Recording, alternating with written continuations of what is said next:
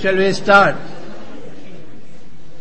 Well, today is just over 30 years ago when the process of economic reform started in China with a, a meeting of the Central Committee of the Communist Party. The Asia Research Center is organizing a series of seminars and lectures this term to actually analyze what has happened in China over these 30 years.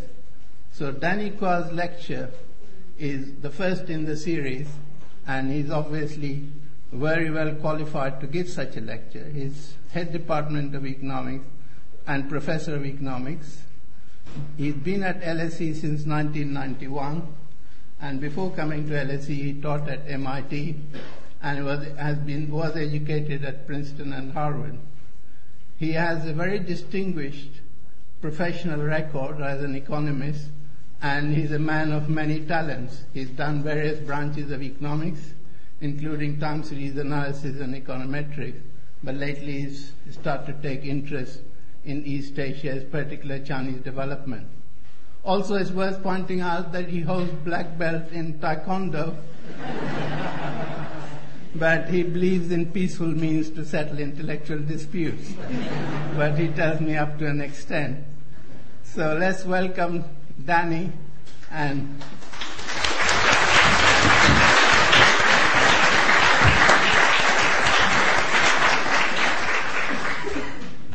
Thank you, Arthur. Um, thank you for your very kind introduction, and good evening, ladies and gentlemen, distinguished guests. Um, Arthur is, is, especially kind to say that I am qualified to give this first lecture in our uh, in our series talking about the progress in China since uh, economic reforms began. I and others in the profession still consider myself mostly a technical economist.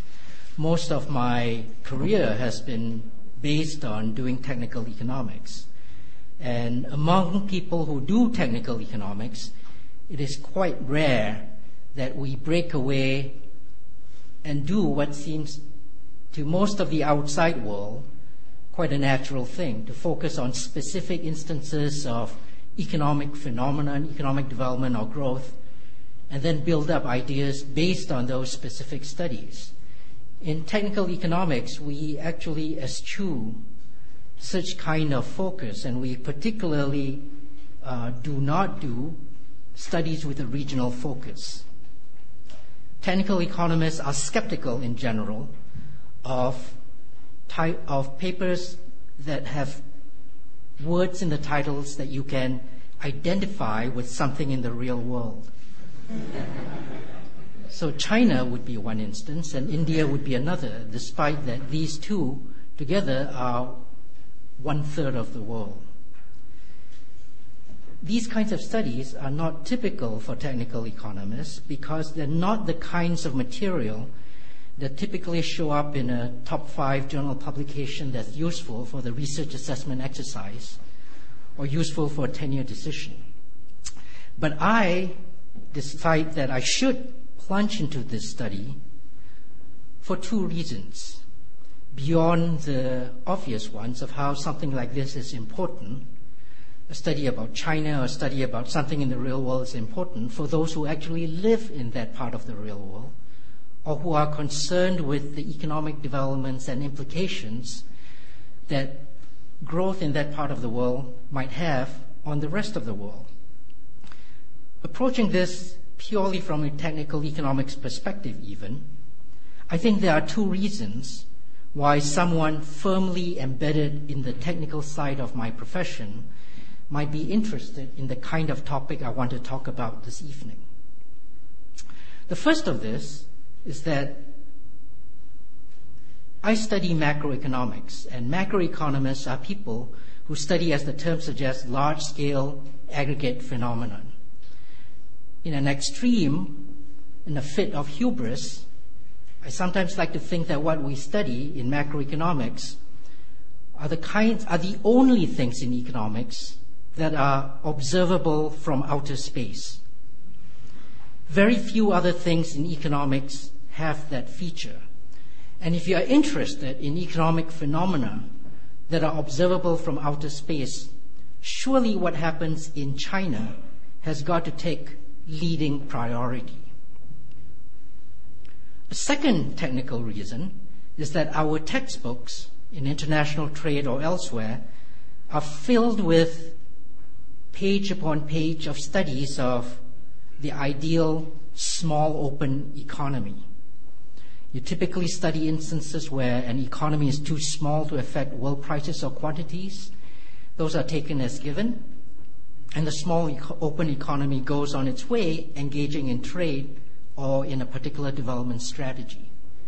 In China, we have the world's and history's first example of a large open economy. Nowhere else in history have we seen an instance of an economy over a billion people that is engages with the rest of the world in trade and in interaction as much as China does. So what the lecture this evening seeks to do is to bridge that gap between technical economics, where one might study things only in the abstract, and a critical part of the real world that overturns many of the standard propositions that we learn in economic textbooks, but much, much more important is presents the kind of economic phenomena that someone sitting in a satellite in outer space can directly observe. So what I want to do this evening is to tell you a little bit about the shift in the distribution of the world's economic activity. In incomes, in output, in poverty and trade, from the largest and most significant changes in these quantities that are now occurring on planet Earth. So the emphasis is comparative. You can't talk about shifts in distribution without paying mind to what China is doing relative to others in the world.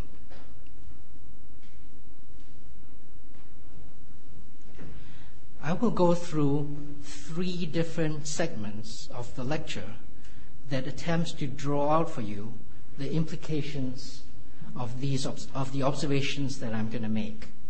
The implications about the historical shifts in the block of countries surrounding China.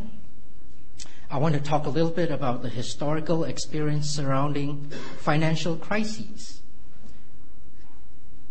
on developments in these blocks. I then want to talk a little bit about the significance of these changes, not just in their responses to the rest of the world in financial crises, not just because they are important for thinking about how the world's distribution of economic activity will evolve, but for the changes that are actually occurring right there and the implications that those have for welfare in the world. The third part of the talk, I want to treat some issues that are potentially more current now. In light of the current global financial and economic crisis, what do developments in this part of the world, China and its surroundings, hold for how we might not so much make predictions about how the future will evolve, but calculate probabilities on that future? So, treating these in turn, let me just point out some basic facts.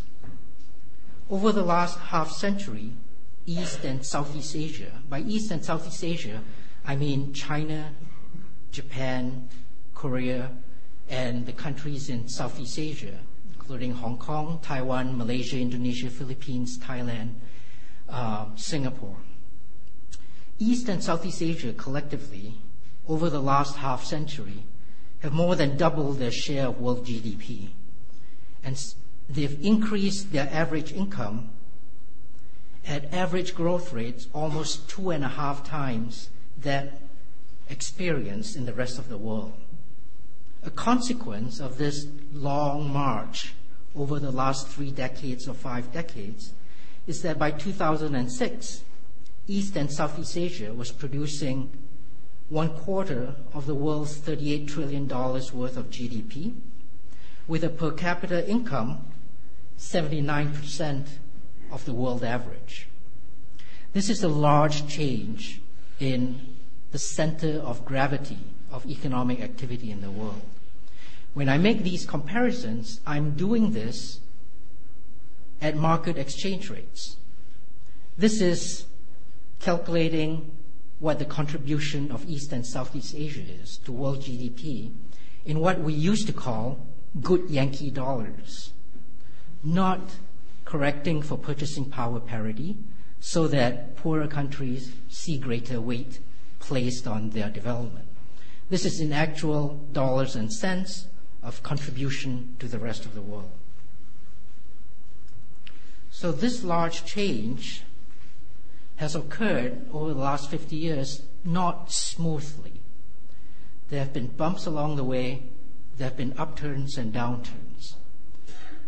As all of us here are, I think, now painfully aware, a catastrophic financial crisis has occurred in the world. We all have read about how asset values have plunged by up to 70% in different stock markets around the world. We've read about how real incomes have plummeted in different countries by up to 10% or more.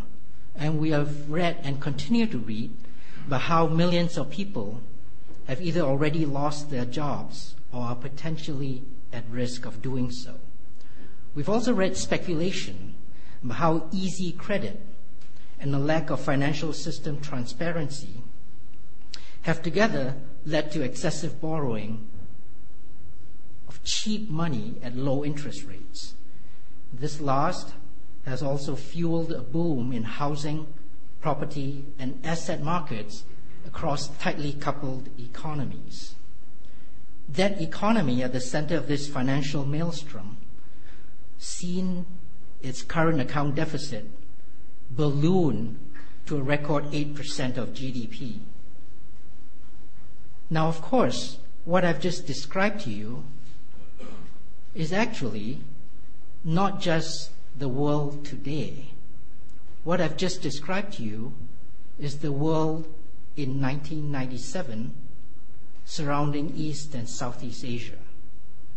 At that time, the economy running this massive trade deficit that I've described was Thailand, not the United States, up until the 1st of July 1997. On the 2nd of July, the Thai baht saw a disastrous run, a disastrous speculative attack, and over the next six months, South and Southeast and East Asia underwent the changes that I've just described.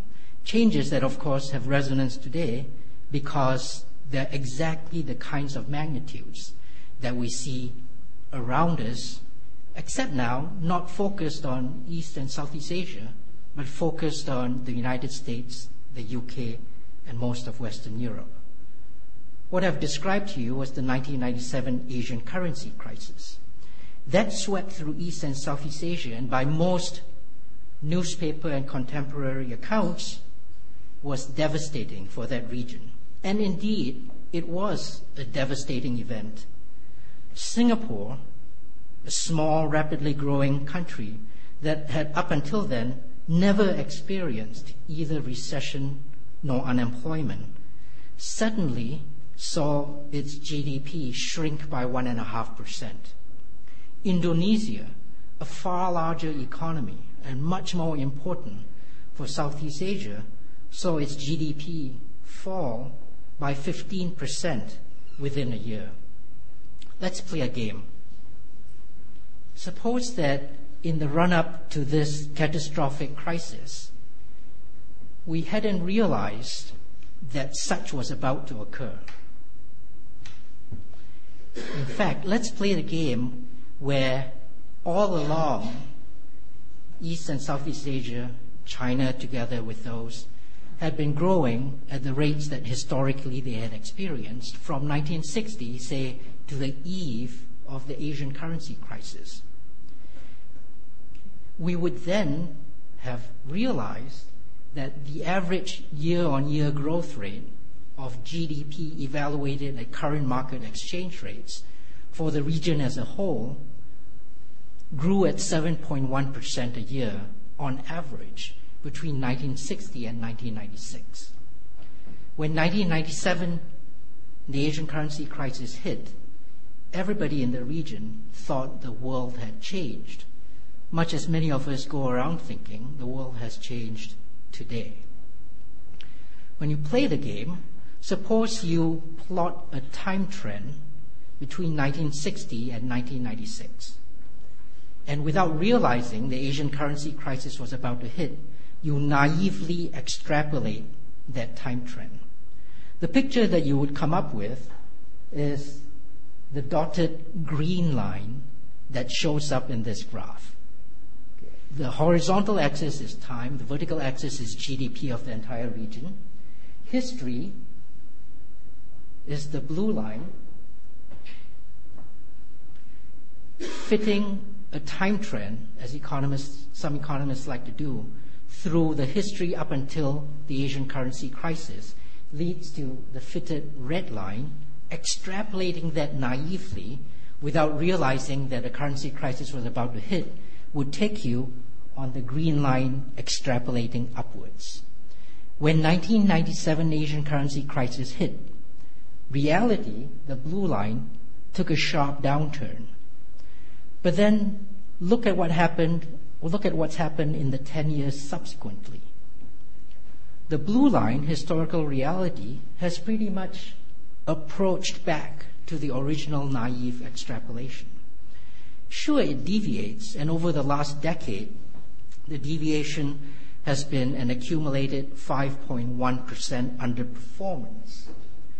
But compared to the magnitude of everything else that's happened, East and Southeast Asia pretty much sailed through this catastrophic financial crisis, okay, relatively unperturbed.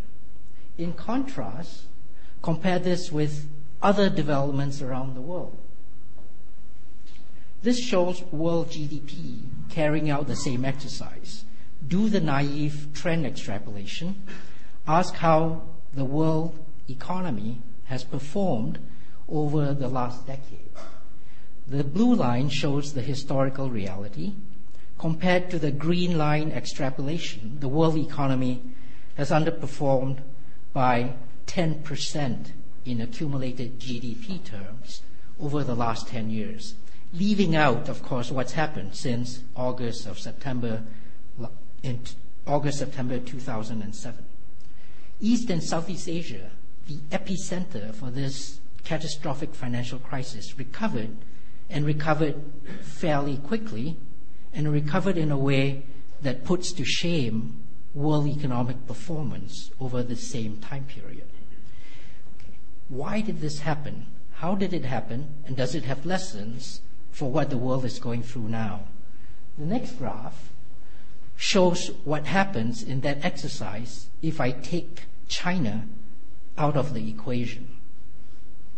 And we see that the historical reality is East and Southeast Asia was pretty much pulled back to trend by the performance of China. China went through the 1997 currency crisis in a way that has allowed most of all of the rest of the region to return to trend relatively quickly. China has played a critical role in in being an engine of growth for the region through a critical period in its economic history. We can break that down in this graph. For those of you who are interested in unpacking this a little bit more, I won't. This graph shows some of the details in that. In a forum like this, I cannot take us through all the details here what the horizontal axis here, this chart carries way too much information, but the message it's intended to convey is, I hope, relatively straightforward. It shows a time series plot of year on year growth rates for different individual countries in the region in the period around 1997. We see that all countries, all the countries pretty much underwent serious economic uh, recession over the 1997-1998 period. The worst hit of these was Indonesia, but even China experienced negative growth of 1.5% over this period. The point, I, the point I've tried to make from the exposition of the previous few minutes as well as in this chart is emphasized by the blue line that shows the growth rate of China seemingly sailing through this period without currency devaluation, without its currency um, cheapening relative to that of the relative to that of the United States or relative to that of other regions, but simply powering on ahead through the sheer force of real economic growth. Okay. So the first lesson that we've taken away from looking at just the crude facts in this 30-year economic history is that the, econ- the force that is Chinese economic growth has played a critical role before in that part of the world countering serious recession. If we expand our focus to beyond simply the currency crisis in 1997 and beyond what happened in East and Southeast Asia, the resilience of East and Southeast Asia, and China in particular, shows more routinely as well. Not just in how they responded to crisis in their own neighborhood, but when you look at their behavior in the face of previous downturns in world economic activity as a whole, or U.S. economic activity in particular, that resilience again reveals itself. Up until two years ago, there have been two episodes in the last two decades where the U.S. economy went into recession. Those two episodes were 10 years apart. The first of those in 1991 and the second in 2001. In 1991, the United States actually experienced a fall in overall output of goods and services. In 2001, there was merely a slowdown. What happened in East and Southeast Asia, or China in particular, in the face of that kind of economic downturn? One often hears about how the U.S. provides is the engine of growth for the world economy, and how if the U.S. economy stops growing, so with the rest of the world. It is true that the U.S. economy is still between one quarter and one third of the world economy overall, evaluated at current market at market exchange rates. But the contribution to economic growth that the U.S. has been able to propel for the world as a whole is now far muted relative to what it was in the heyday in the 60s and 70s. In 1991, when the U.S. economy went into a downturn, East and Southeast Asia contributed 20 times what the U.S. downturn turned out to be to world economic growth. This is not as a proportional growth rate, this is not evaluated at purchasing power parity, which would overemphasize the contribution of the relative poor countries. Again, this is evaluated in good Yankee dollars, market exchange rates. East and Southeast Asia managed to hold world economic growth in 1991 when the US economy went into a downturn. China alone contributed three times what the US downturn turned out to be to world economic growth. Same thing happened in 2001. When the US economy slowed down, East and Southeast Asia contributed double what the United States did. China alone contributed nearly one and a half times what the US did. You see this pattern repeated over and over. The contribution from East and Southeast Asia and China to world economic growth has continued to be robust and strong, whether or not the US economy slowed down or actually fell into recession. That shift that I described to you in the center of gravity of world economic activity eastwards has been not simply a shift that has moved the focus of economic power, but it is a force that has helped maintain world economic growth in the face of slowdown in the United States or elsewhere. Over 2002 2006, China and India, each of them with a per capita income less than 125th that of the US, already contributed almost 70% in total economic growth what the United States did over a routine period when the US economy was also growing quickly. So what I've drawn for you now is a map of the world that shows a shift in the economic center of gravity and a resilience over time in the face of downturns. The shift in economic gravity has been eastwards. China has been a massively important factor, hugely significant in propelling that change. And that change, moreover, has been positive for the world in light of world business cycles.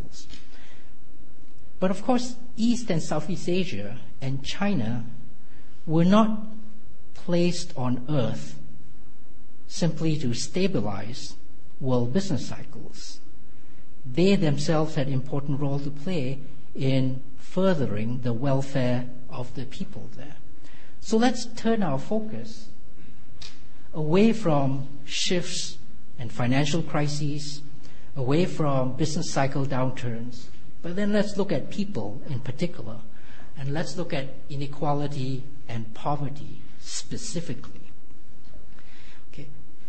Most people who've read the New York Times or other uh, world newspapers in the last 20, 30 years, well, gosh, over this period of economic reform that Arthur told me I should be talking about this evening, have appreciated how inequality in China has grown massively.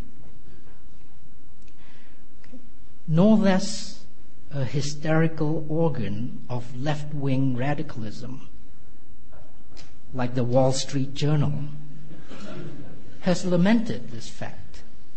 Okay, this graphic, which I stole from the Wall Street Journal via Paul Krugman, uh, shows the so-called Gini coefficient of income inequality for China in the blue line over the last 30 years or so. The vertical axis in this graphic shows that Gini coefficient. Gini coefficients are numbers that vary between 0 and 100%.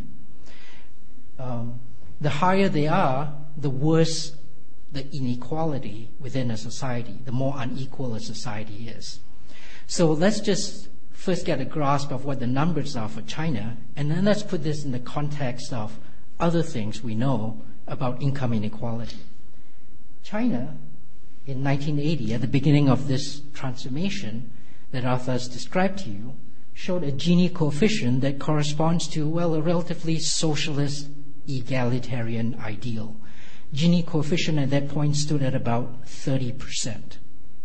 Over the subsequent 30 years, there have been some small decreases, but most of the long march of inequality in China has been upwards. So over these last 30 years, Chinese income inequality has now risen to last year a Gini index of over 50%. What do these numbers mean? A, Gini index of 30%, a Gini index of 50%. Well, let's compare this with other things we know about inequality in the rest of the world. Belgium a relatively boring, peaceful, egalitarian society. Some of my best friends are Belgian. I hope you know I'm just do, doing, just taking poetic liberty with this. Belgium has seen its Gini coefficient remain at about 30% for most of recorded history. Okay. It is an egalitarian society. It is the level that China began at. The United States, that bastion of dog eat dog capitalism, or post transition Russia, where oligarchs swoop down and grab huge chunks of natural resources, are both societies where income inequality shows a Gini coefficient of 50%, which is what China has now transited to.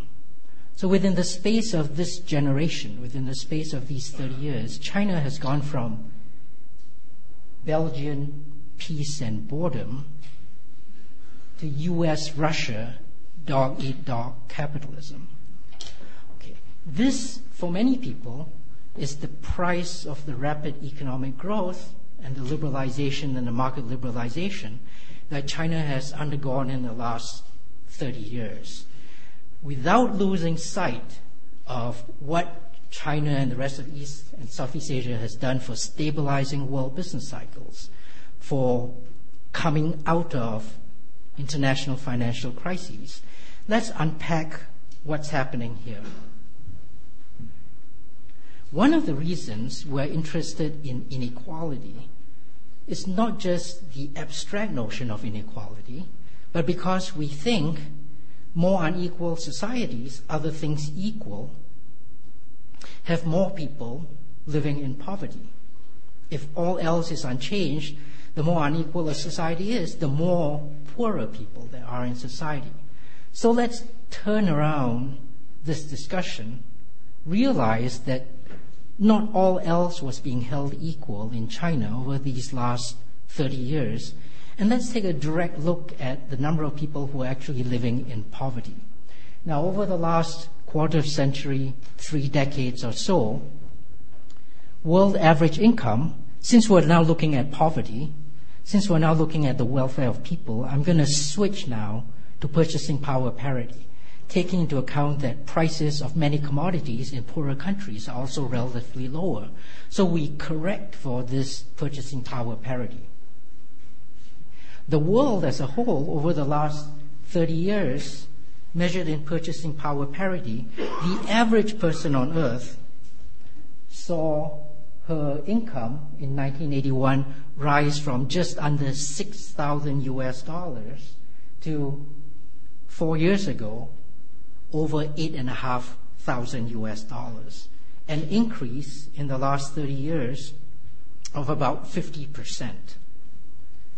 The good news described for you in this row of the table shows that when you count up the number of people living on less than a dollar a day, uh, living on less than a dollar a day, the extremely poor people in the world, together with the rising average income, that number has fallen from, this is the world's poor measured in millions of people, so this is 1.9 billion people in 1981. Number of world's poor has fallen from 1.9 billion people to now less than 1.5 billion people. The world's population, of course, has also risen in this time from about 4.5 billion people in 1981 to over 6.6 billion people now. As a fraction of the world's population, the ratio of extremely poor people in the world has fallen and has fallen dramatically. As, the, as a planet, we are now well on our way to meeting the UN Millennium Development Goals, reducing the rate of extreme poverty by half by 2015. The world as a whole has seen the number of extremely poor people fall by about half a billion. When you do the same, this has given us some context, some way in which now to turn back to the focus this evening, which is China, and appreciate that if you do the same exercise for China's poor, that has fallen from 835 million people in 1981 to now 208 million people in 2005. In light of, we realize the tension between two forces a force of rising average incomes and a force of ever higher inequality. Those two forces, we realize, have in reality reduced China's extremely poor by 627 million people. Wait a minute, what's wrong with that math that I just did? China has reduced its number of very poor people by over 600 million people. The world, which contains China, has reduced the number of very poor people by 500 million people it must be that outside of China, the world's poor has actually risen in number. China, among all the major blocs in the world, despite its massive and high and rising inequality that the New York Times and the Wall Street Journal have, and many observers have seen fit to comment, has actually, by this criterion, done more for improving the welfare of humanity than all the rest of the world combined. What I'm going to show you next adds no new ideas, gives you no new statistics or data, but simply tries to animate for you the facts that I've just described. This is a chart that graphs world incomes and poverty. On the horizontal axis, I have put average income in a country or block of countries, measured in thousands of dollars. And on the vertical axis, I have put number of people living in a dollar a day poverty. In this space, I have put spheres or balloons. The size of a balloon is the population of a block of countries or a single country.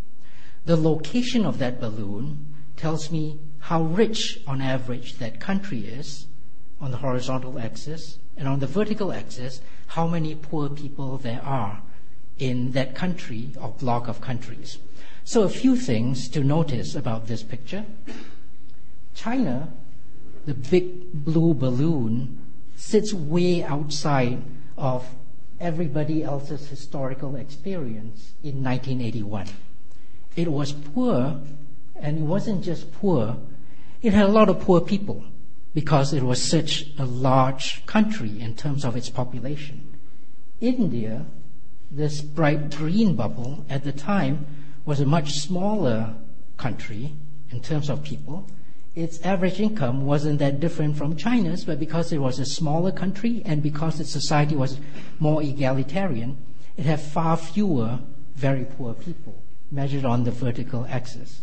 The rest of these are, no, they're not necessarily of, of uh, focus in our discussion this evening, but let me just flag what they are. There's Central and Latin America, there's Middle East and North Africa, there is uh, South Asia taking out India, there's East Asia taking out China. But a, a block that I want you to focus on a little bit is this grayish block, which is sub Saharan Africa. Sub Saharan Africa is, of course, of great interest to the world policy community because that's where a lot of attention has been placed for poverty reduction and for funneling foreign aid. This was the state of the world in 1981 what we would like to see is the collection of these balloons cluster southeasterly. We want to see countries grow so that the average incomes are high, and we want to see poverty fall so that these balloons sink to the floor of this picture. This was the state of the world in 1981. This is the state of the world in 2005. China, by then, the balloons grow in size with an increased population, China by then had moved towards that southeasterly part of the picture. So too had India, but obviously not as dramatically. And then there were other dynamics going on, but none as hugely significant as what happened with the China bubble. How did the world move from 1981 to 2005? Well, this animation charts that history. Okay, I'll, it, I'll let it run for a few minutes, but not too long because everyone will grow cross eyed. but I do want to emphasize some of the large, massive changes in humanity that the last 30 years has seen. Keep your eye on the big blue bubble. That's China. And you see that it is on a mad rush, not just rightwards, in economic growth, but southwards in this picture, lowering the number of people living in extreme poverty. Notice that the bright green bubble, which is India, is attempting to tag along the Chinese path, but has so far, up until very recently, not succeeded at either average per capita income or the extreme poverty reduction that we've seen in China. The only other feature I would want to draw your attention to is the grayish bubble labeled SSA, Sub-Saharan Africa. The tragedy that is Sub-Saharan Africa shows up in this picture through that bubble not moving rightwards at all, but simply percolating vertically. It has seen no economic growth, but only an increase in the number of people living in extreme poverty. This, remember, is the place where that's most visited by Angelina Jolie and Bono. and for all of their efforts, the sub Saharan African bubble has not yet been able to produce the kind of miracle that we've seen in either average income or poverty reduction um, that China or India imminently or already is starting to show. The China India story can be pulled out of that picture. So I want to just go over this before I then close out the lecture by reflecting on how we use these observations going forwards. Okay. If we compare China and India, pulling out the dynamics from the previous picture, on the horizontal axis, once again, is average income. On the vertical axis is once again the number of people living in extreme dollar a day poverty. The China history is traced out in the blue line. We see that it began with a lot of poor people and relatively, and on average relatively poor, but about as poor as India. China in the last 30 years has seen ongoing economic growth and all the while through that has also seen dramatic poverty reduction. Remember, in the light of measured inequality that has risen from a Gini index of 0.28 to an index approaching 0.5. Despite this massive increase in inequality, poverty reduction has been dramatic, and we realize accounts for more than 100% of the world's poverty reduction if we are, as a planet, meeting the UN's Millennium Development Goal, it is only because of China. India has begun its slow rightwards path, but obviously has not shown the same success as China has. So that concludes my description of the shift in world economic activity and the shift in improvement of human welfare over the last 30 years. Okay, it has been a descriptive historical tale. I have not obviously had the time to go into reasons why China has seen the kind of economic performance it has. I assume that over the next few weeks, as the Asia Research Center unwinds its course of lectures and panel discussion, and uh, the China Development Forum this Saturday occurs, we will see great discussion on that kind of unpacking. And I want to take this discussion, however, and look a little bit forwards. The kinds of shifts in the center of world economic activity, the center of gravity for the world economic for world economic activity, or the kinds of shift in human welfare that I'm talking about are massive. They've occurred over a relatively short period of time. They're not the kinds of things that the planet has seen before. And as one would expect, they are going to lead, they're going to give rise to tensions, international economic tensions, whether consciously or otherwise. We already begin to see the manifestation of such tensions um, in discussion about trade, international trade, currency devaluation, relative currency devaluations, and global imbalance. So, in the last few minutes that Arthur will give me, I hope, mm-hmm, Indeed. I want to turn our attention to something that's a little bit forward looking and a little bit more current. It was the fashion for a lot of the last three to five years to hypothesize or speculate about China and East and Southeast Asia decoupling in their economic performance from the rest of the world. Some of that decoupling discussion might have been undertaken in light of the empirical regularities that I've described to you, but then again, they might not have been. They might simply be a gut instinct reaction to the things that we see around us. I prefer to think not so much in terms of decoupling, which is a bit difficult to swallow when at the same time we see a world of ever greater globalization. But I prefer to think more of the formation of clusters of trade, where different groupings of countries might spontaneously or endogenously emerge, trade more with each other, not actually decouple from the rest of the world, but because certain blocks or certain groups of countries trade more with each other, it is natural to expect that their economic performance will be more strongly interlinked than with those countries from which, with which they do relatively little trade. So, to speak of this clustering, what I would like to do is take you through some of the changes in these clusters and then talk about how these changes reflect upon emerging patterns of global imbalance and speculate or encourage you to speculate, perhaps in the question and answer session, about why this might have something to do with the current global financial crisis. Okay. Turn a little bit away from China for a moment and look at what remains the largest economy in East and Southeast Asia, far larger at this point than China still. What this graph shows is the evolution of Japan's patterns of trade bilaterally with different countries or different blocks of countries.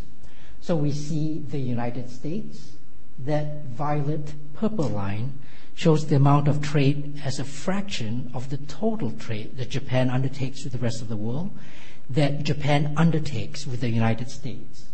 We see that trade with the United States for Japan peaked at 35% sometime in the mid 1980s, and since then has steadily fallen to less than 15% of Japan's trade now.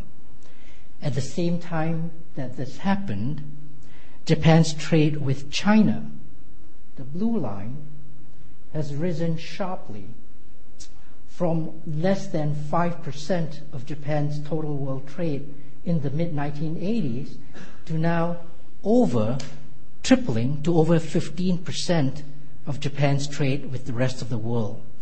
And significantly, Japan's trade with China overtook Japan's trade with the United States two years ago same pattern we observe for East and Southeast Asia's third largest economy, now South Korea. South Korea, too, traded with the United States over one third of its total trade in the mid 1980s. Since then, that ratio of trade has fallen steadily to now just about one third of what it used to be. Equally significantly, Korea's trade with China has exploded from about 2.5% in the mid 1990s to now over one fifth of the trade that South Korea does with the rest of the world. And significantly, China's, Korea's trade with China overtook Korea's trade with the United States even earlier, five years ago. Now, the next graph that I was going to show I've had to remove because I've already made too many jokes. But the next chart I was going to show parallels exactly the same message from these two charts. What it shows is the fraction of LSE's foreign student population um, that came from North America and from China.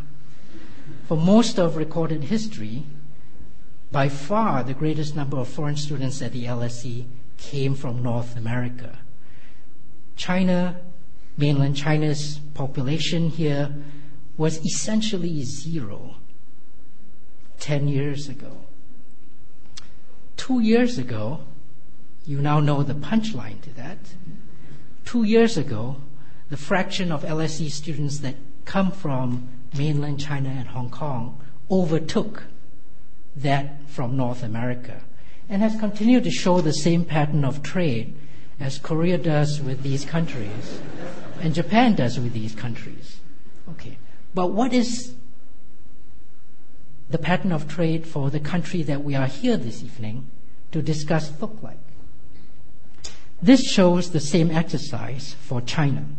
And what we see is that contrary to Japan, contrary to how China has assumed ever greater importance in Japan's trade, China's trade with Japan peaked early on in the mid 1980s. Since then has fallen.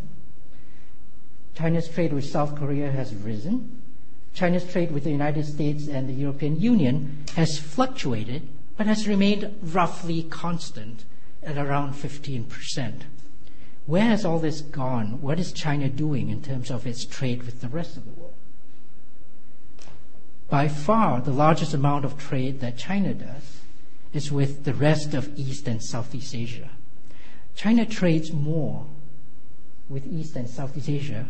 China trades with the, East, the rest of East and Southeast Asia by more than double what it does with the United States and the EU. This is not decoupling, but this is certainly the emergence of a cluster of countries that trade one with the other. What are the implications of this? I turn now to the message that we should take from this little tour to something that I think we are all having to live through now and trying to come to terms with the current global financial crisis. What has brought about the current global financial crisis? What might this have to do with the kinds of large dislocations that I've spent this evening discussing? Well, there's one large hypothesis on the table.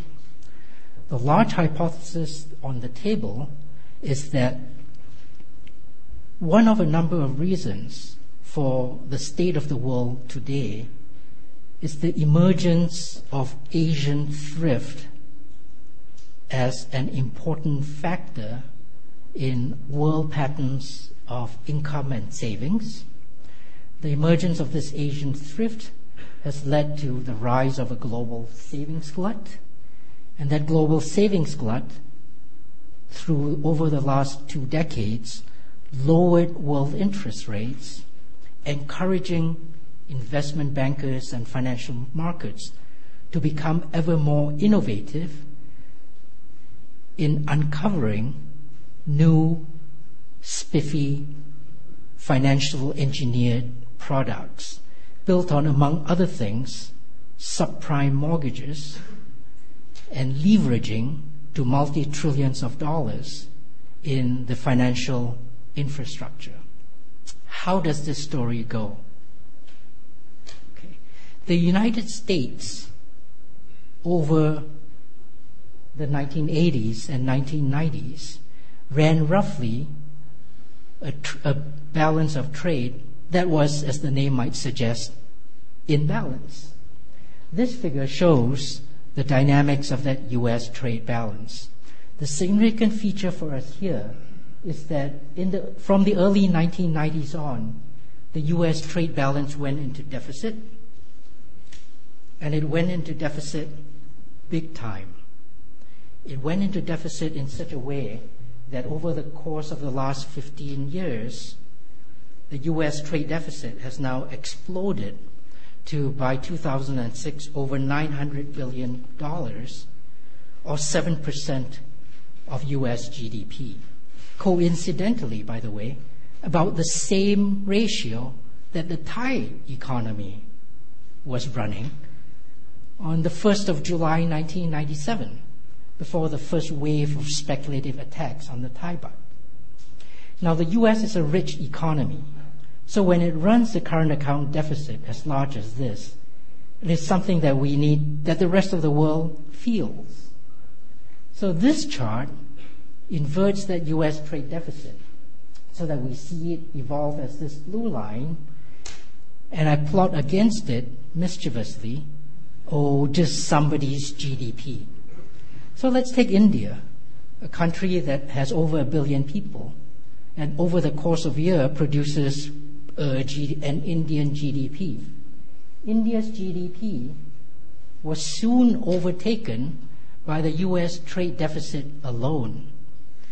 Okay. So that by 2006, the United States was running a trade deficit larger than the GDP of India. Sometimes when I'm riding the train back home, I think about it this way. By 2006, the US consumer was eating one India more than her neighbors were able to produce. Now, this has dramatic implications, obviously, when something as large as this is occurring at the same time as the changes that I've just described for you in the rest of the world. The United States was massively borrowing on world capital markets, and yet, if you look at what w- world interest rates were like over this period, the details here are far too intricate for us to get too much into. The point is to notice is that world interest rates fell steadily over the last 15 years. Even as the United States was overborrowing, interest rates fell.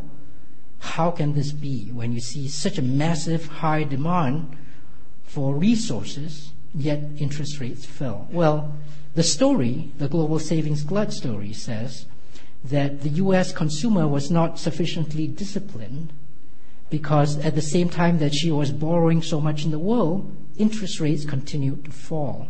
And the reason interest rates continued to fall was that there was a massive accumulation of capital on the other side of the world that flooded world markets to such an extent that interest rates were lowered. And indeed, when you look at the US China bilateral trade balance statistics, that seems to support the story.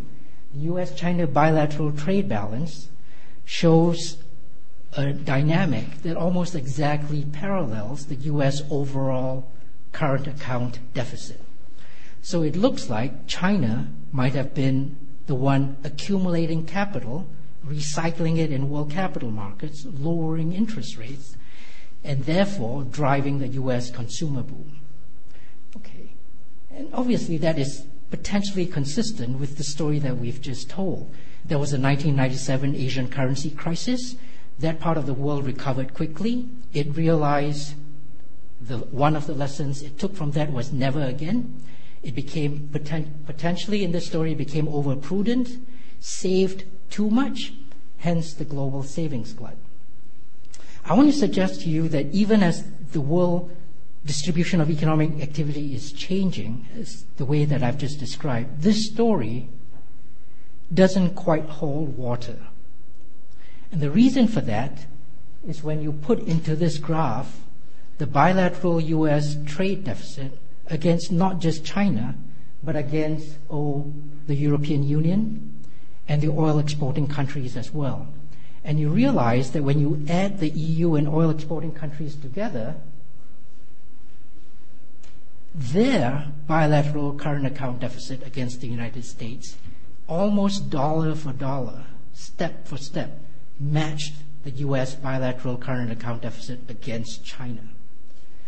Okay, this evidence tells me that even as the world's economic activity is shifting in the direction that supports some of that story, it is potentially the US consumer that was driving its trade deficit, its trade account ever greater into deficit, and allowing the rest of the world to respond passively, but sufficiently, such that together with the actions of central bankers over the last 15 years, world interest rates were sufficiently low. And that that is what explains the, world, the low interest rates that we saw leading into the current global financial crisis. Let me finish. What have I done? I've told you two things about the shift in the world economic activity.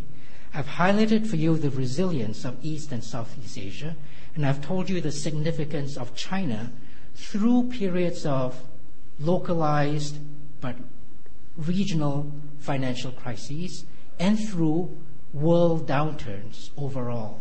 I've told you how that shift in economic activity has not just been something that's moved the center of, gravi- center of gravity, but it's something that has brought great benefit to that part of the world, even in light of rising and high inequality. Then I've told you about how what's happening there has geopolitical implications. And there are geopolitical implications that are not necessarily the most obvious immediate ones, but that are important ones to think through. As the global financial and economic crisis unfolds, at some point, there will be even more fingers pointed at what brought about the state of the world. And it's important, just as we think about economic history in the way that I've described to you, to use this economic history to think about how the world will evolve as a geopolitical system looking forwards. Thank you.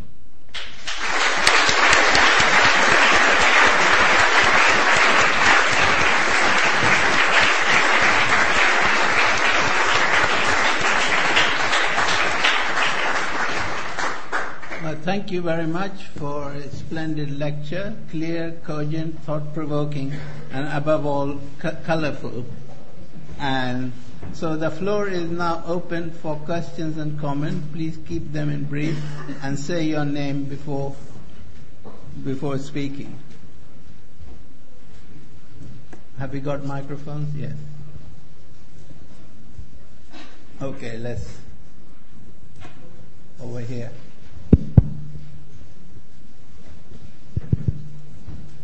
Just, um, my name is Keith Raffan. Just looking to the future, obviously, uh, China's had a slowing growth rate for the last six quarters, and albeit now uh, it's got 6.8%, which we'd be delighted to have. Um, the Chinese government is extremely worried, um, reputedly, uh, that with any growth rate that's below 7%, because of the potential for social unrest, which we've already begun to see in its manufacturing areas. So um, isn't isn't that a major issue? And also the fact that apart from the other issues in China, economically, a lack of R&D and so on. Uh, the second, and obviously the inequity, that the growing inequity that you've pointed out. The second point is is your point about trade clusters. Does that mean that you basically think that forget about Doha, as long as we have uh, bilateral deals or regional deals, that'll be sufficient to get us all going again? Okay. Thank you. Thank you for those questions. The phenomenon of slowing China is uh, is obviously a real one. The in terms of raw numbers, as you've said, you know, right now the best estimates suggest that China's growth will be close to six percent.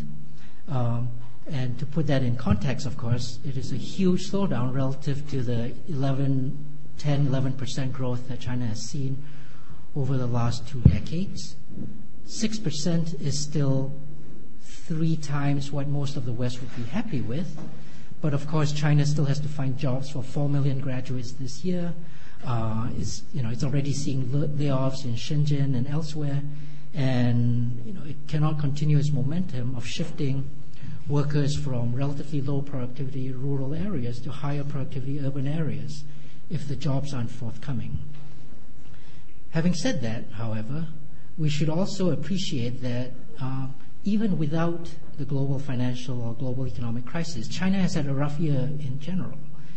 There were the most serious ice storms China's experienced over the last three decades at the beginning of last year. There was the massive Sichuan earthquake. There was the you know shutting down of a lot of uh, transactions from the Olympics and diversion of activity into the Olympics. Going through all that, all indications are now that oh, yes, China will be China will slow down. China slowed down too in 1997, 1998, by the way. Uh, it just didn't slow down as much as everybody else did. What I think is going to happen going forwards, I think that you know China is already, the government has already uh, unveiled its four trillion yuan fiscal expansionary program Wen and Hu are suggesting that there's more forthcoming. Um, there is there are different parts of China that are seeing strong, robust growth at the same time that we see surveys of business people and manufacturing orders, export orders fall. Okay, so what is what comes out of all this? I, I think that China is going to be in for a, rel- a tough year relative to what its previous history had been. Do I think it will continue to be part of the engine that drives world economic growth? I think yes. I think it will continue to be strong, and it could well come out of this period shifting even more the world center of gravity eastwards. It's a delicate time, and we have to see what will unfold. My pet worry, actually, is potential protectionism from the rest of the world. I think China, as I said, is the world's first large open economy.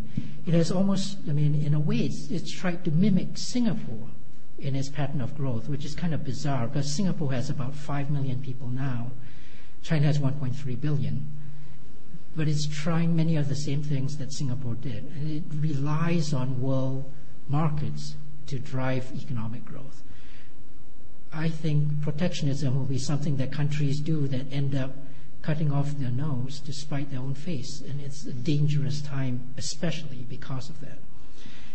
That's also why I think a discussion of the global savings glut and Asian thrift is important now.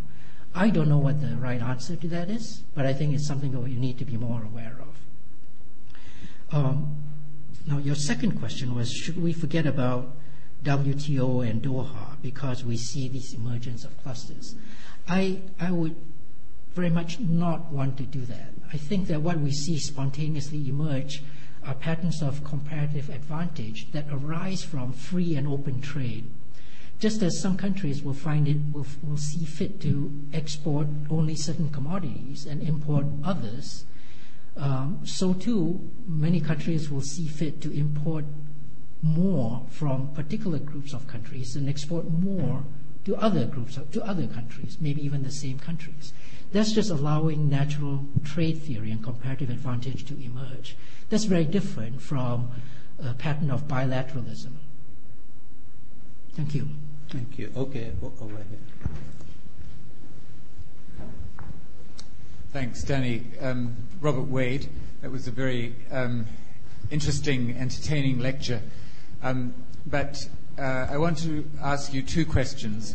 One is um, you did not uh, take account of the fact that the World Bank has recently made uh, amongst the biggest ever revisions to international statistics um, by revising very substantially downwards the per capita GDPs of both India and China, measured in purchasing power parity terms, by very substantially downwards, I mean about 40% downwards, and have, has tripled China's extreme poverty count and roughly doubled India's.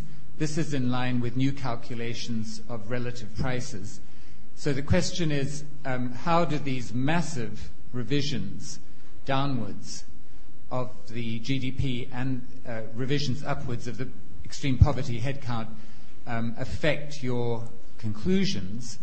And the second question is taking off from what you were just talking about, about the miracles of comparative advantage. How do you expect um, industrial activity to develop in sub Saharan Africa if it is the case, as it is according to a recent dissertation in the uh, uh, Development Studies Institute, that Chinese makers of doors, doors can land doors in the landlocked capital of Mali and outcompete local Malian door makers? How can uh, industrial activity develop in Africa um, in the face of Chinese competition if African countries do not use any form of um, protection or other means of um, subsidizing the development of new industries?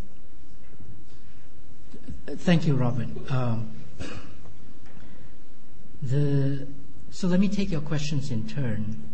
Um, the numbers that I've been using here, the numbers that I showed here, are the numbers that come out of the World Bank ADB 2005 recalibration of purchasing power parity.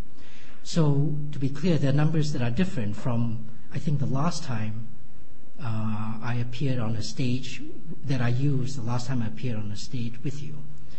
I believe that these are the numbers that you're referring to, but if not, I would be very happy to uh, take advice from you on, on redoing these numbers. For now, these numbers were the ones that I put together um, after the Asia Development Bank published its last report this summer on PPP correction. So I think these are the latest numbers, and until you and I have our off the record discussion later. I'm going to stand by them. On the, the issue of what Mali should do when China flies in its doors, um, you know, as a as a liberally trained neoclassical economist, um, I you know stand by the basic advantage of comparative, uh, a basic uh, story of comparative advantage until I see significant deviations from that of the kind that, say, theories of monopolistic competition or information or outsourcing might, might bring to the table. For the time being, what you've described to me, when China outcompetes or outprices uh, door makers in Mali, um, until I learn something more about that situation, I interpret that as the workings of uh, of competition that brings cheap doors to the Mali consumer. Now, if the, Mali, if the Mali production sector obviously is suffering from this, but they're not very good at producing doors. So they need to find something, and if they're not, then I, I don't want to have a house that has shoddy doors. I don't want to live in a house where the door might be broken in. If I could get a robust China made door, as they say in Little Britain, I want that one. So until you tell me, or until perhaps I need to read the dissertations that this student has produced uh, to unpack this story more carefully and there might be other things going on here, but I don't see any reason to deviate from that for now. Thank you. Right, okay, let's. What about here in the middle? Uh, thank you. Uh, my name is Hannes Reinisch. Um, I wanted to bring, um, with my question, another output of China's economic activity uh, into the room and have your uh, opinion of that, if possible. And one uh, economic output that's not captured by GDP or poverty rates or Gini coefficients, but may have a significant impact on those, which is um, carbon dioxide. So my question is how sustainable you feel the economic growth rates um, that we've seen in a carbon-intensive economy are in the light of a threat of global climate change. Yeah, that's a that's an extremely difficult question. I have no good answer for that. I mean, the facts that we know are, are well rehearsed the amount of CO. I heard. I hope I heard right. You're talking about CO2 emission. Okay.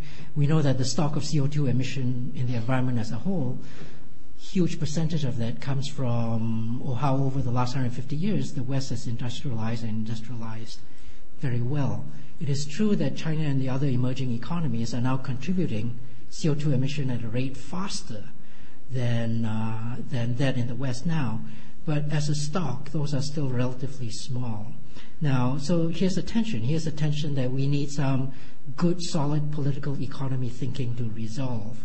How do we convince a part of the world that sees the fruits of industrialization spread well a, at, a, at, a, level that they aspire to, and that you know arguably will bring greater peace and stability in the world, and all the good things that come from uh, you know, different parts of the world engaging with the rest of the world economy. all good things that flow from that. How do we balance that out off against the fivefold expansion in CO2 emission that China has seen over the last 20 years alone? That's a really difficult question. I don't have a good answer to that. Let's, let's take that and then I come to you. Um, hello, Rog Nieder, LSE student. First of all, thank you for that interesting talk. Uh, my question deals with uh, China's currencies management. recently we've heard some signals coming out of the new U.S. administration that accuses China of manipulating their currency, which is can be explained as part of their big competitive advantage. What do you think is China's future with its currency, and do you think it's sustainable to hold it at this level for them? Thank you. Okay. Um, we know that the, renminbi has appreciated since um, July 2005. Not hugely, not as much as the United States obviously would like to see, but uh, nonetheless has risen. Um, what is the future of that particular problem? It's difficult to say. I mean, obviously, we have one force that's arguing that China's real exchange rate ought to be a much stronger RMB. And on the other hand, China, although it might never articulate that this as explicitly, obviously holding the line against that force. Um, if we're arguing that we need this kind of currency realignment to overcome um, a massive U.S. bilateral trade deficit against China, well, we realize, as we saw a few minutes ago, that the U.S. is running a massive bilateral trade deficit against pretty much everybody that's not the United States, against the EU, against the oil exporting countries. It's difficult to say that this is due to an undervalued renminbi. Um, so I, I, I think that we need to expand that particular discussion if the real problem is the U.S. current account deficit, and I agree something like 8% of GDP is not sustainable, we need to think about ways to repair that, but in a way that does not discriminate unfairly against one part of the world, that is attempting to engage with world society more generally, and perhaps uh, you know discriminating unjustifiably.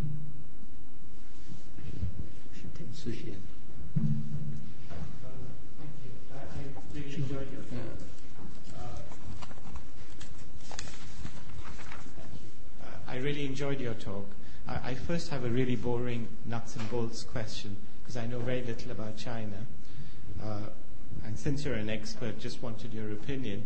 But some people tell me that Chinese data, especially in a downturn, is especially unreliable. Uh, and people are pointing to the divergence between, say, electricity production uh, and the GDP data we just got. Uh, so your opinion on that would be valued. Uh, related to that, uh, again, people who know more about it than me tell me that uh, the announced fiscal package, a lot of it is smoke and mirrors. Uh, so, so, so, so, so those are just the nuts and bolts questions. And then I think the broader questions are you rightly said that you uh, were worrying about protectionism, uh, and Geithner's tone, you know, doesn't bode well in that regard. Uh, but do you think China is now politically ready uh, to play its role uh, in, in, in terms of uh, a contribution to resolving the global crisis? And that it's ready to play a role in terms of stimulating domestic consumption, not domestic investment. Remember the mistake Japan made when the bubble burst was stimulated investment in an economy already with excess capacity. Uh, and at first sight, China is making the same mistake. And second, related back to the question that was just asked on exchange rates, is back in 94, China responded to a domestic slowdown by devaluing by 32% or whatever. Do you think there's a risk of that? okay. Thank you, Sushil. Um, the, the question on, the first question on the reliability of um, Chinese GDP data relative to more direct indicators like electricity consumption, uh, fall in commodity fall in commodity prices or oil prices generally as indirect indicators of what China and India as well are doing. Remember, not that long ago, six months ago, this last summer, you know, we were all lamenting how the price of oil was going through the roof. Crude oil was headed for $200 a barrel. Most governments around the world were worried about inflation rather than you know, the serious recession that we're all now confronting. And at the time, many people were pointing to China, but you know, China and, and the rest of East and Southeast Asia as being a big source of demand for energy in general. So now we see the opposite of that. We see a sharp decline in electricity production, and also we see declines in manufacturer surveys. We see actual, you know, uh, factory layoffs in Shenzhen and elsewhere, and those seem to be an order of magnitude uh, worse than the GDP uh, GDP falls. I think there is probably some chance that all of these are consistent one with the other, because these are all, you know, they're not all. You know, electricity is important for all of GDP, but it courses more powerfully through certain sectors of GDP than others. And there are differences in which different sectors of the economy are declining, the rates at which they are declining. I suspect that when all of this you know, works out, we're going to realize that China's GDP figures are no worse than the GDP figures of any other country. But we'll have to wait and see on that. And remember also, China remains a relatively poor country, and we have to take that into account as well. The announced fiscal package, the 4 trillion yuan uh, stimulus package, it is true that a lot of that, from my reading as an outsider, a lot of that were uh, planned spending and planned investment that were already in train before the announcement. And there was a, an attempt to repackage that so that it seemed larger than it actually turned out to be. Uh, there is an element of that. I think there's also no question that it is a large fiscal stimulus. Okay? Maybe not 100% of 4 trillion, but certainly some large fraction. And as a fraction of GDP, this is massive compared to things that other countries are doing. The, is China ready to step up to the plate, as it were, in world geopolitics, in world economic discussion? Uh, I hope it is, because I think that at this point, the balance of power has shifted to where the United States has borrowed more than a trillion dollars from China over the last decade or so, and is now attempting to lecture to China what China should do. It seems to me that, you know, borrowers can't be choosers. You can't be in hock to someone by as much and then carry a credible voice. But unless somebody else, major, steps up to the geopolitical stage and contends with the United States on how this discussion emerges, the United States remains the only player. And I don't think that is a very healthy situation, given, uh, given that the United States also has to cater to its domestic politics, which won't necessarily always be aligned with world welfare. So we, we are at a dangerous point, and I hope that China does step up to the stage. Now, a lot of China's savings at this point uh, do not come from the Chinese consumer. A lot of China's savings at this point come from accumulated profits by corporations and proceeds from on the part of the government. So releasing that savings is not just a matter of stimulating private consumption demand, some adjustment has to be made at corporate and government level. And that is quite different from how stimuli to aggregate demand through consumption has previously worked in the United States, the UK, or elsewhere. So we need to be mindful of that as we think about how China will will improve its scenario on aggregate demand. You know, uh, Barack Obama is, is spending a lot of his trillions of dollars on infrastructure as well, on health, on highways, on internet infrastructure. They want to catch up with Korea. So, you know, increasing aggregate demand through increasing investment is no bad thing necessarily. Um, so, if, if, I may, can I just leave it at that? Thank you. Right. Okay. Uh, somebody over there. Okay. Hi. Uh, Just, I'll come to you. Hi. Fayyasan, LSE student. You, you mentioned that we can draw can, that you, we can draw some lesson from the from how East Asian countries recover from their crisis. Mm. I would like just if you can go more into the details, what, what we can take as lesson for, for now for us. Okay, you, you want me to expand on the discussion about Yeah, you mentioned that, okay, you said before, we can take for the current crisis, for how to get out of the current crisis, we can take some lesson on Oh, how. East Asian countries take out. I see. Okay, uh, good. I, I actually, thank you for I actually didn't say very much about that, but I'm glad you've given me the opportunity to talk a little bit more on this.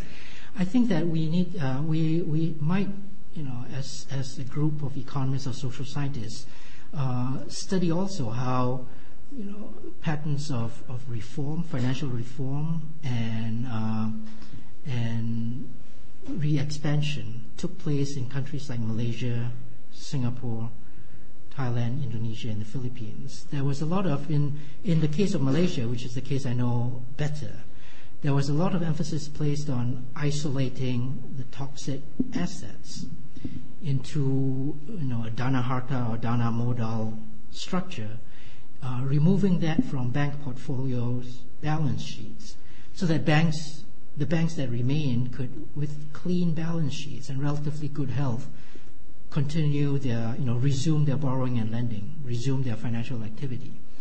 This, the counterpart that I've seen of that discussed here is the, the bad bank idea. That we isolate in the UK, we isolate the bad assets, put them into one bank, and then leave other financial institutions with a clean conscience and clean balance sheets to clear, to continue their activity. That is a, a plan that seems, while it was successful in Malaysia and elsewhere in East and Southeast Asia, and successful in Sweden in the early 1990s, is not uh, has not been. It seems to me has not been taken as seriously in the UK or in the US. Although there is talk about how about bad banks and there is talk about isolating toxic assets, it does not seem to have seen the brunt of attention. So, for my two cents worth in these trillions of dollars of financial maelstrom, I think we might pay some more attention to that. Right. Okay, yeah, go ahead. Yeah, I'll come to you. Uh, Sarah Moore. Um, I'm an economic historian.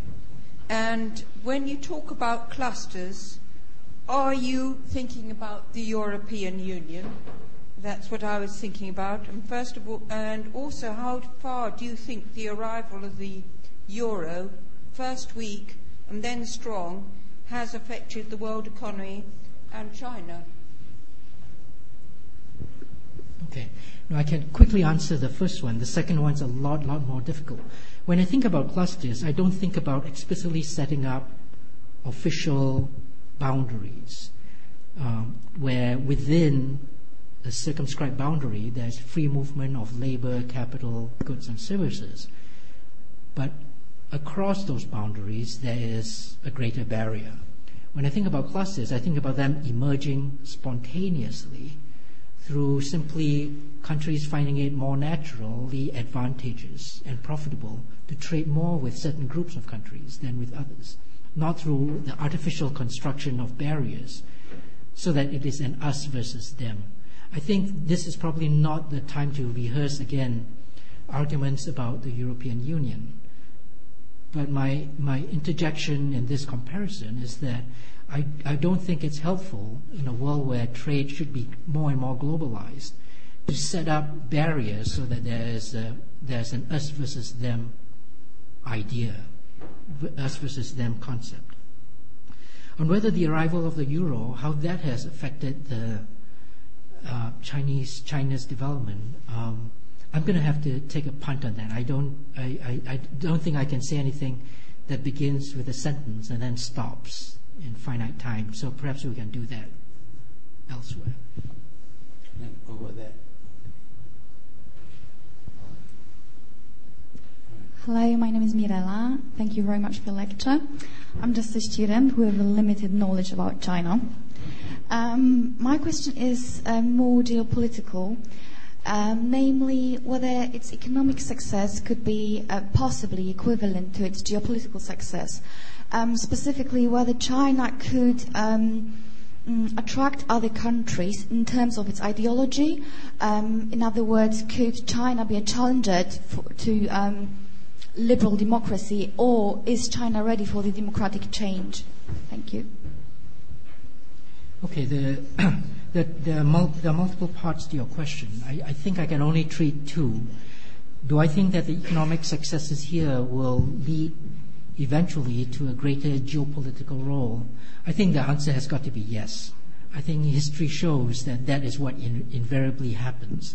And it might be that, you know, if you're particularly instrumentalist in how you view the global financial crisis, you might say that this, these are simply the workings out of that re-emerged new order. We'll have to see. Um, I, th- I think that the outstanding attribute of Chinese economic policy is pragmatism. It is not command and control. It is simply trying to figure out what works. And I think that pragmatism is the same kind of pragmatism that infects Singaporean economic policy. And I think that is something that's extremely useful. Right, okay. Giulia Ferrari, LSE student. Um, I was wondering how, um, how you see the change in the balance of trade between sub-Saharan Africa and China play in global geopolitics in the future. Yeah, until until you know very recently, there was, I think that it was beginning to emerge the idea that China would be much more proactive in engaging with activity in sub-Saharan Africa, economic activity in sub-Saharan Africa in particular. And again, the pragmatism is that you know it, it's not really concerned about you know, the political implications. It simply wants to do business, and if that helps sub-Saharan Africa develop, then more power to it. I, with the with the global downturn, we'll have to see whether that continues. Now, you know, Robert Robert Wade has left already, so it might be that with the global downturn, you know, China's doll makers will actually retreat out of Mali. But I hope that, you know, if, if it does do that, that retreat is temporary. Because right now we've tried so many different things in sub-Saharan Africa. I think it's time to let China have a go. I think it could well be a good success. Okay, it'll be the last question. Um, I've got a couple of questions. Uh, the first question is really um, about a chart that you showed, which um, indicated that the pickup in trade in, uh, between Korea and China has come at the expense of the US, but the EU line seems to be very stable. So if you could offer some insight there and potentially comment on implications for the EU, that would be useful. Um, and the second question is uh, the, back, uh, the bad bank idea uh, for the UK and perhaps also for the US. Why that's not gaining you know, more um, interest or reception compared, given that we already have experiences in other countries of that. Okay, thank you. The, on the Korea, uh, I think you were talking about patterns of trade in Korea, and whether you know the, the increasing focus with China was diver- was drawing away from the EU. I, I don't think we uh, I don't think we can quite say that. It is true that you know the fraction of trade that Korea is undertaking with the EU has fallen. Oh, sorry, the U.S. Right, it's the U.S. Sorry, I I I, I am misstating. Thank you. Um, but you know, but remember, it's also uh, well, actually, what is it also? I, I don't know. It could, it could well be that you know there is that divergence, and there are interesting things to think through. I hadn't quite, uh, I hadn't quite caught on to that as a as a strong feature, but it might be interesting to explore. I don't. I, think we're running out of time. It's going to get mad at me, so I, I don't think I'm going to take another 30 seconds to speculate on that for now. On the bad banks policy, I, I, why you know the U.S. and and the EU or the or the UK has not taken that up more. I, I'm, I'm not sure. I think it might be that um, you know there are different. There are at least three different plans that the, the, the UK is, is looking at now. The banks idea is one of them, but it seems to have fallen into disrepute. It might be that the structure of the financial system here does not uh, make that as attractive as it should be. But my hunch is that we just don't know enough at this point. Right. So let's finish here and thank you very much for a splendid lecture.